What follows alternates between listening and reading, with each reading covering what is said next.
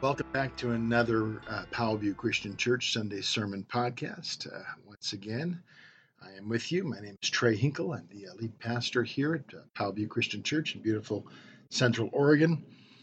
And uh, you are uh, joining us either for the first time or rejoining us. And we are uh, in chapter 9 of the Gospel of Luke. We have been going through the Gospel of Luke and finding out some pretty exciting things. It's been a, a great year so far. And uh, I mean, obviously, Luke packs a lot of stuff into this thing. And we're going to be in Luke for quite a while uh, since we're only in chapter 9 and it continues on and on and on. Anyways, um, but before we begin, I, I, just wanted to share a story uh, of an experience I had when I was doing youth ministry down in Napa, California. I was doing uh, early teen ministry, and one Halloween morning. It was Saturday morning. Um, I got a phone call from one of our congregants, a guy named Dell. And Dell had actually served in the Korean War. He had flown planes and he had his own little plane out in the uh, Napa airport, this little uh, airport right outside of town. And he called me up and said, Trey, what are you doing uh, this afternoon? I said, Well, uh, not much. I mean, tonight we're going to be taking out uh, my daughter for trick or treat, but uh, nothing today. It's Saturday, it's a day off.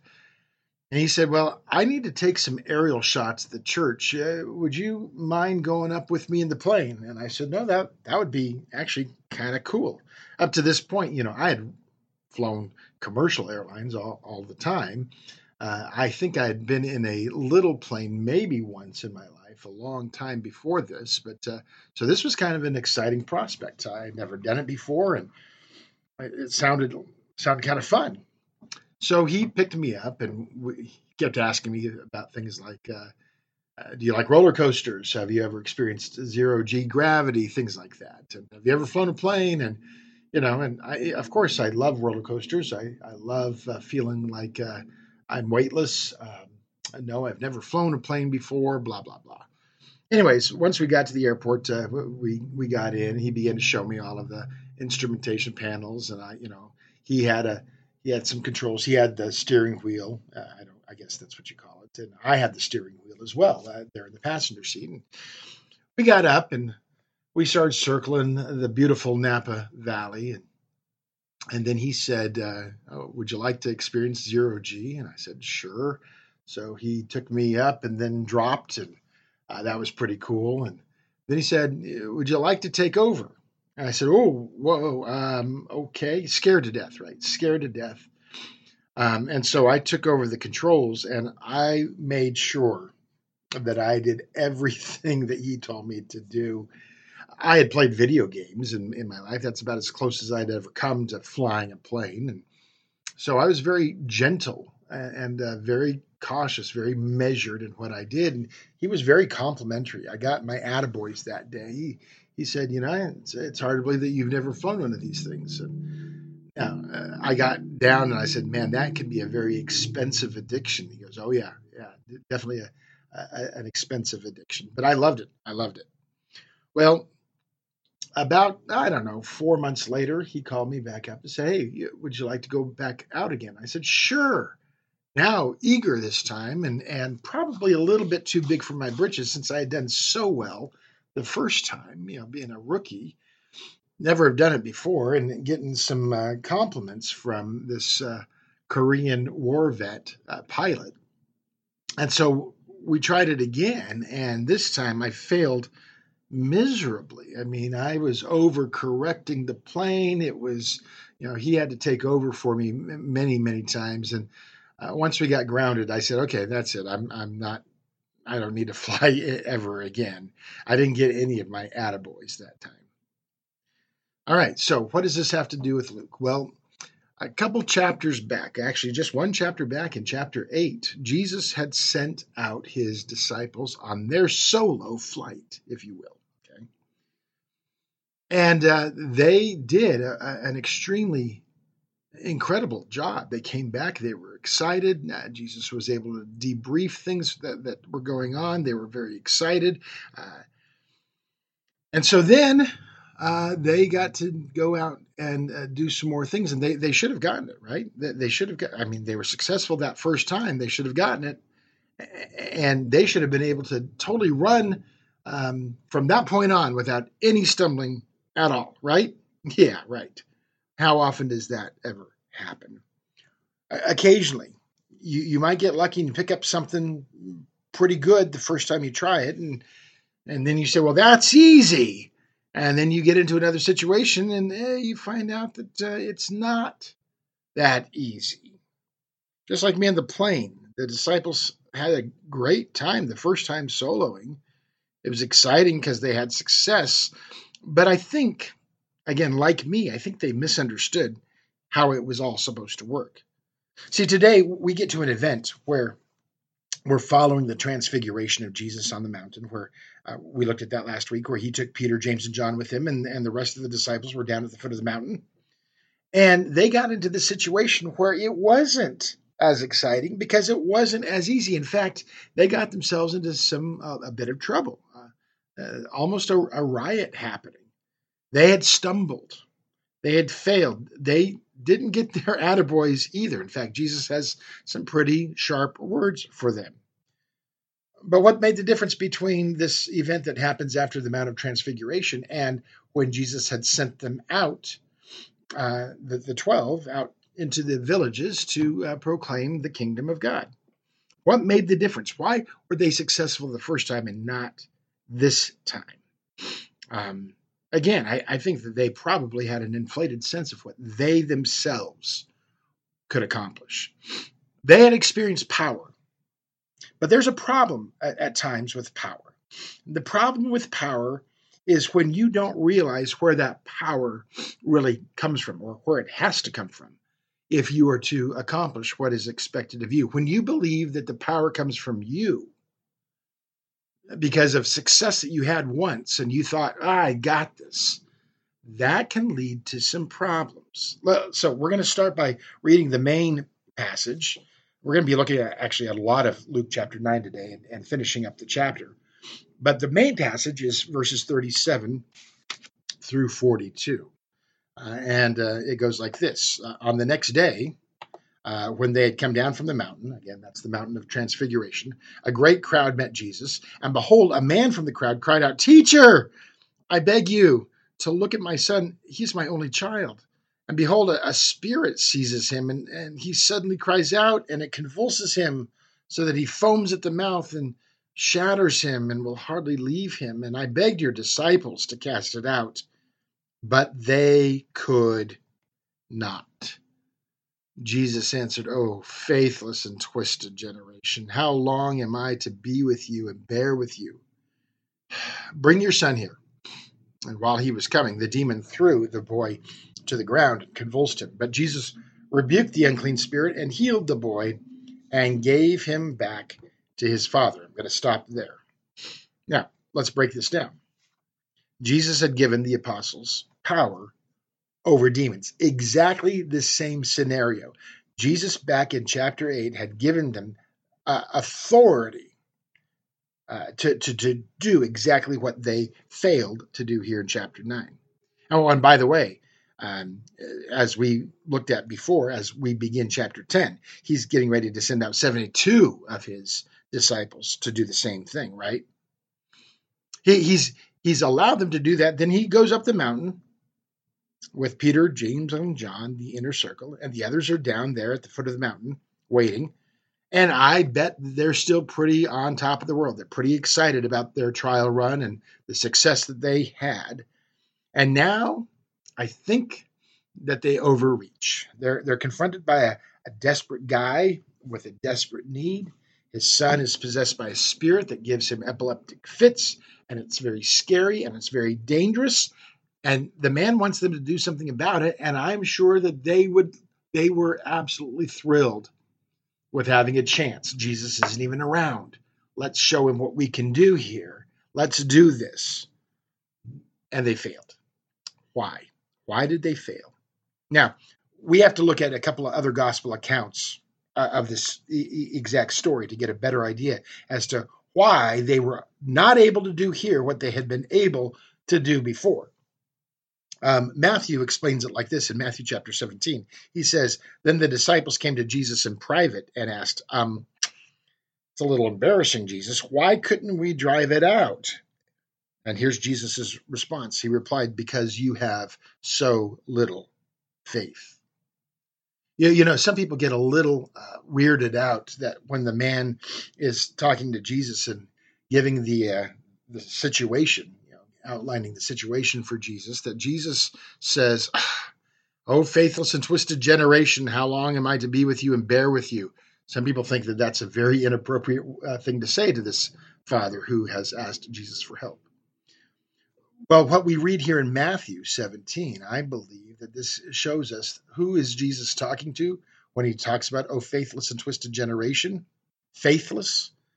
Well, in Matthew 17, he says, you didn't, you couldn't do this because you have so little faith. I think that that, oh, faithless and twisted generation, is actually uh, directed towards his disciples. I think there's a frustration that Jesus has here with his disciples, and we'll, we'll talk a little bit about it. But they're approaching this with no faith. And then he goes on to explain there in Matthew 17 that if they had even the, the faith the size of a mustard seed, that they would be able to do so much. But they weren't able to do this because of their lack of faith. They had so little faith. Okay? That's what Matthew records. Now, if you look at the Gospel of Mark, who, who by, by the way, Mark uh, most likely is telling things from Peter's perspective later on in, in life, Mark became kind of a, a, um, disciple of Peter, uh, uh, a student of Peter's. And so we, we believe that Mark is really uh, the gospel through Peter's eyes. Anyways, the, the way that Mark records Jesus' answer as to why they couldn't do it was a little different. Or maybe it's the same, just coming from a different angle. This is this is how Peter remembers it. Um, Mark nine twenty nine. Jesus replied, when they asked, why couldn't we drive it out? Jesus replied, well, this kind can come out only by prayer. Hmm. So you have a lack of faith and you didn't pray. It's very obvious to me when you put all three of these things together Luke and Mark and Matthew. Sounds like the disciples who did not have Jesus with them did not have his command to go and do this. They thought that they could do this on their own. They were not relying on the authority of Jesus, they were not relying on the power of the Father. They didn't even think to connect with God the Father in prayer, which to me, that's the classic sin of pride, right? You, you thought you're all big stuff because you were able to do it before. Well, yeah, but the situation before was that Jesus sent you out. He gave you very specific instructions. This is what you were to do, and gave them authority at that point. They were just assuming that because they were able to do it before, because they had had success before, that they could now on their own, without prayer, without any kind of authority or commissioning from Jesus, they thought that they could do this. Now, before we pronounce that accusation. Uh, is there anything else in the chapter that actually lends evidence to that conclusion? Because I, I believe that that's the conclusion, but it's not just from what I read here in those verses. I think that there's a lot more verses that we can read that show us that they are struggling here with pride. Let's go back to Luke 9 and, and read the next verses from 46 through 48. I, I jumped I jumped a little bit, but let's go to 46 to 48. An argument arose among them as to which of them was the greatest. Hmm. Okay. But Jesus, knowing the reasoning of their hearts, took a child, put him by his side, and said to them, Whoever receives this child in my name receives me, and whoever receives me receives him who sent me. For he who is least among you all is the one who is great. So here you got an, another argument. Who's going to be the greatest? I'm sure by Peter, James, and John getting to go on this incredible retreat with Jesus and seeing some things that the other ones didn't see, that that caused a little bit of a rift. You know, um, they might have been looking down on the guys who didn't get to experience the transfiguration and seeing Moses and Elijah. Or, or maybe the guys that weren't able to go up there, they started to, to feel like they were second class citizens. Um, um, maybe the, Peter, James, and John were, were, looking down, saying, "You know what? If we had been down there and the guy asked us to cast the demon out of his son, we wouldn't have made such a bonehead move, right?" There's argument. Uh, who's greater? Who's well? I'm greater. Well, you're greater. No, no, I'm greater, right? And Jesus, knowing what's going on, I mean, knowing what's going on, uh, puts them to shame. Uh, he knew what they were secretly thinking, and so he showed them what true greatness looks like receiving a child in his name. Okay, receiving a child in his name. Well, what, what would that mean? Well, receiving a child in his name would be uh, to exalt a, a, child and, and, and put a child's needs ahead of themselves, which means that they would be humbling themselves, right? humbling themselves even below a child. And huh, uh, what what true greatness looks like is what Jesus is showing them here. That here's here's a child, a servant, no cultural prestige. If you can even serve a child, you become great. So there's that. But but there's more. Uh, now look at the next couple verses. John answered, uh, Master, we saw somebody casting out demons in your name, and we try to stop him because he does not follow with us. But Jesus said to him, Don't stop him, for the one who is not against you is for you. So what are we dealing with here? Denominationalism. What are they what what are they doing? What's what's that guy doing? He's not a part of our group, so we try to stop him. Uh, he doesn't do communion the right way. He doesn't worship on the right day he doesn't interpret the end times the way that the books that we read interpret. You, you know what drives leadership of a church crazy more than anything? Pettiness. Pettiness. When people forget what the main thing is. And, and they, they start unnecessarily dividing up the room. You, you know, like when you were a kid and you were having an argument with your, your sister in the car and you were in the back seat and, and you didn't want her to cross a an imaginary line, an arbitrary line that you just said, here's the line, don't cross this line. You know, people in church do that all the time. Uh, not just in, in in individual churches, but in the church in general. We make all of these lines. This is my stuff.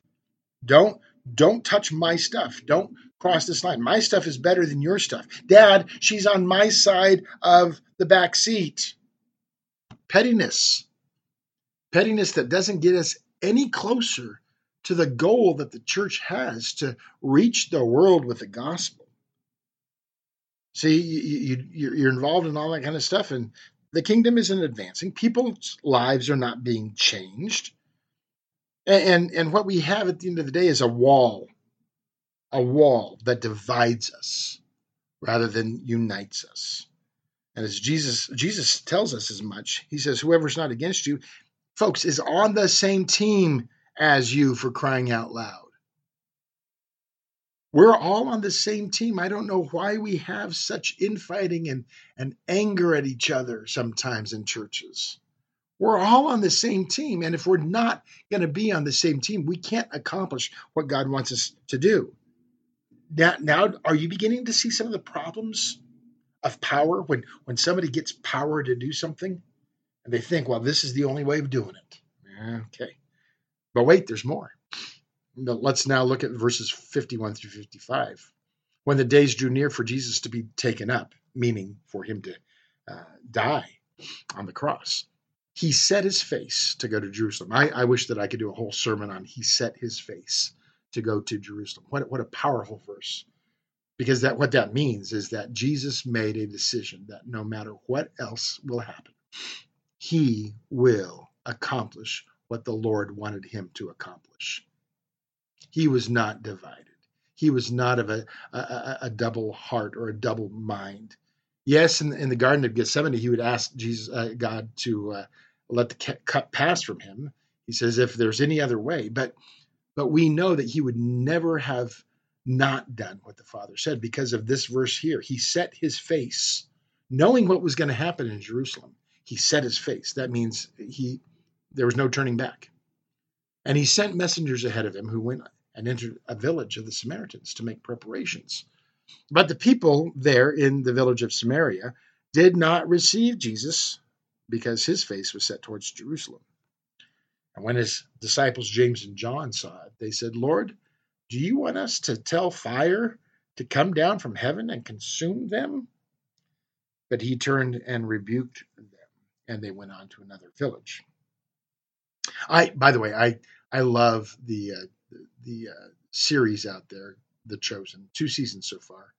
Uh, you can get it on Angel uh, TV, the Angel app. You can go online and grab it. it. It's it's an amazing story of Jesus and the disciples, the, the ministry of Jesus, told in such a fresh, unique, and realistic and relevant way.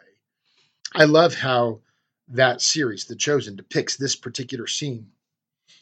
Here are James and John, the sons of thunder. They they are offended for Jesus. They're offended for Jesus. How he is being treated by those half breed Samaritans. It's like, okay, so you say if they're not uh, against us, they're for us. But what about these guys? They're against us. They really are against us. So that gives us the right to treat them differently, right? That gives us the right to take vengeance on them, right? That gives us the right to look down on them, right? That we can ask for their destruction, right? And after Jesus rebukes them for Listen, when you encounter opposition from lost people, you must remember that those people are lost and you are to still care for the lost, right? So Jesus rebukes them. And after he rebukes them, uh, the, the chosen um, has Jesus saying to them, after they'd learned their lesson and they're, they're now kind of, uh, yeah, we messed up. Jesus says, uh, and, and again, this is in the, the series, The Chosen. He says, so you wanted to use the power of God to bring down fire to burn these people up? And then that's when John sheepishly admits, well, it sounds a lot worse when you put it that way. Do you see the pride? Do you see the pride uh, uh, against people that are of a different denomination? Uh, pride against people that um, that you have a prejudice against, a, a pride even amongst themselves to say, I'm better than you. Church pride is the original sin. Pride is the original sin. It is the thing that the enemy tempts us with all the time. In fact, pride is the opposite of what it means to be used by God for the greatness of his kingdom. God will use the humble he will lift the humble up. He will he will put the humble in very significant places because they are they are um, pliable. They are willing to learn. They they don't fight against it, thinking I've got a better way of doing things. The prideful are the ones that God cannot use. In fact, it says that He sets His face against the, the proud. Pride will keep us operating in faith where we are called to stay connected to the vine, the source of our power, right? Doing things only as the vine leads and the vine empowers. Now, there is something buried here between all of these failures that we just looked at. And it's a significant thing. We're going to go back to verses 43 through 45. I, I jumped over them. But right after Jesus heals the boy, here's the point. Here's the point.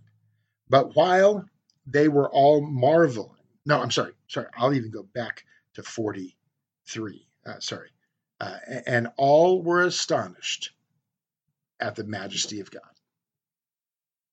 And all were astonished at the majesty of God. Huh. The majesty of me, the majesty of the disciples. Look what the disciples were able to do. No, they were all astonished at the majesty of God for what God was able to do. But while they were all marveling at everything that he was doing, Jesus said to his disciples, Let these words sink into your ears. The Son of Man is about to be delivered into the hands of. But they didn't understand the saying, and it was concealed from them, so they may not perceive it. And they were afraid to ask Jesus about this saying. The greatest Jesus is saying this. Folks, look, the greatest, the greatest of all is going to be laying down his life as a sacrifice. The greatest of all will not be praised by the people in charge. The greatest of all will actually become the servant of all. He's talking about himself. Everybody's astonished at the majesty of God. They're marveling at what he's doing. And he says, Listen, even me, the Son of Man, is about to die. I'm going to be delivered into the hands of men. I don't have to. I'm way more powerful than they are. I could stop it if I want to, but I will be delivered into the hands of a lesser created being. Why? Because I, I am setting my face towards Jerusalem. I know what is needed, and I will not allow any of this pettiness to derail me. I am going to the cross. I will be delivered into the hands of men. Jesus said that no uh, student is greater than his master. And if our master showed us ultimate humility, then what makes us think that we are not called to that kind of life as well? You know, Jesus said this all the time. He says, if you want to be great, you need to learn to be the servant. Uh, if you want to be great, you have to make yourself like a child. If you want to be great, you need to submit to the power of the true vine. In other words, if you want to be great, it's about you learning to be obedient. It's not about you. It's not about what you can accomplish. It's not about your power. It's about what God's plan is and what God's power wants to do in and through you. So you don't rush off in front of God and try to do things without His authority or without His power. You don't try to take it upon yourself and say, This is, this is what I have accomplished. This is the church that I have built, right? So let me give you some very solid principles about what we just read. Number one, it's not about our position, it's about the price he paid. It's not about our position, it's about the price he paid. And though they really didn't get it there, Jesus, again, was showing them what he is going to have to do is to die. That was the Father's plan. That's what he had set his face towards. It's about the price that he was going to pay, not about their position. Number two, it's not about our power, but it's about our privilege of actually serving other people. The disciples were not being childlike, they were being childish. The first thing that happens when people of the world come into power is they begin to try to figure out how they can keep that power. Because power is pretty intoxicating it's it's pretty intoxicating. Jesus is saying, if you really want to be great, you'll give all of that up so that you can care four other people, serve other people. Number three, it's not about our preferences. It's about the priority of the gospel. It's so easy to slip into the, well, it's us for and no more attitude that Peter, James, and John might have had. It's not about having, you know, we've got the right way of doing things. And if you're not part of our club, then you're wrong. There will be people who follow Jesus, who trust him as their Lord and Savior, who will not do it our way. That doesn't mean that they are doing it the wrong way, especially if God has led them to do it that way. And maybe the one that's wrong is not them. Lastly, it's not about our prejudices, but it's about the precious value, the precious value of the souls of people. Because even Samaritans are loved by God. Even the people on the other side of the political arena than you are loved by God. Even people of different faiths are loved by God. And Jesus died for their sins as well to give them an opportunity to come back to the Father. He still calls them. Now, whether they respond or not, that's on them, yes, but he still calls them into his family. Jesus didn't just die for people that look like you and think like you and vote like you. It's not about our prejudices, it's about seeing people the way God sees them as precious and valuable in his sight. It's all about what Jesus has done. Now, do you see how we keep going back to that main idea? If we can keep the sacrifice of Jesus, his work, his power, God's forgiveness, God's grace and mercy, if we can keep that in front of us, then we will be doing well in, in, in preventing ourselves from falling into the temptation of pride. The, the temptation of thinking that somehow it's because of us, uh, of our cleverness or our amazing abilities to put on a great show on Sundays so that people will be drawn in, or to keep us from falling to the temptation of relying on our own righteousness, our own goodness to make us right with God, or even the temptation to try to do great things for the kingdom when the king hasn't even given us those particular marching orders. Like not going to the Lord in prayer before setting out on a ministry or a mission, relying on your own power and wisdom and preferences. And then, eh, and this has happened to me, I don't know how many times, countless times, and I don't like it, the, the fact that I've had to do this. But you run on ahead of God yeah, try to do it on your own, and then you have to ask God to come in and bless your mess. Now, Jesus did bless the mess, He did make it right, but it was obvious that that was not, that the whole event did not happen the way that He would have wanted it to happen, and He was a little ticked off.